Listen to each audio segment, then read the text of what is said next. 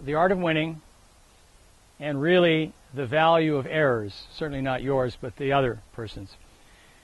Statistics now suggest that 80% of all the points in professional tennis end with an error.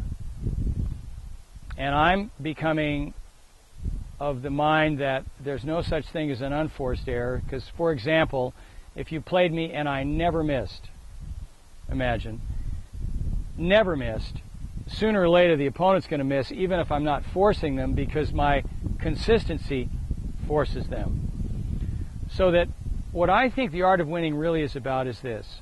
We play a set of tennis. I play with the publisher. He hits 12 winners. Pretty good set. I hit 15 winners. I win 6-4. I say, how'd you play? And he says, I played pretty well. Now we play another set. This time I'm not trying to do anything with the ball but let him miss.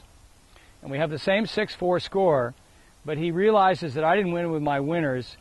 He lost because of his errors. And I think if you asked him how he played, he'd say, I did not play nearly as well today.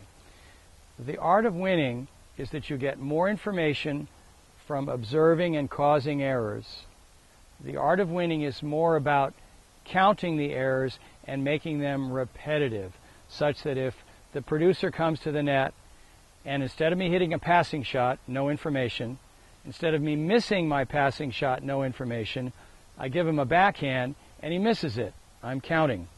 A couple minutes later, he takes the net. I give him another backhand. I'm counting.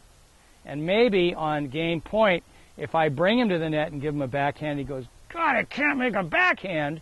That advertisement tells me exactly how to play him. Many years ago, I saw this at the U.S. Open. Chris Evert playing Hana Mandlikova. She's a bit nervous. I swear this is true. Probably in about the fifth or sixth game of the match. They've got a pattern. Chris creates something. Hana misses it. The next point, it's the identical pattern. Hana misses it again.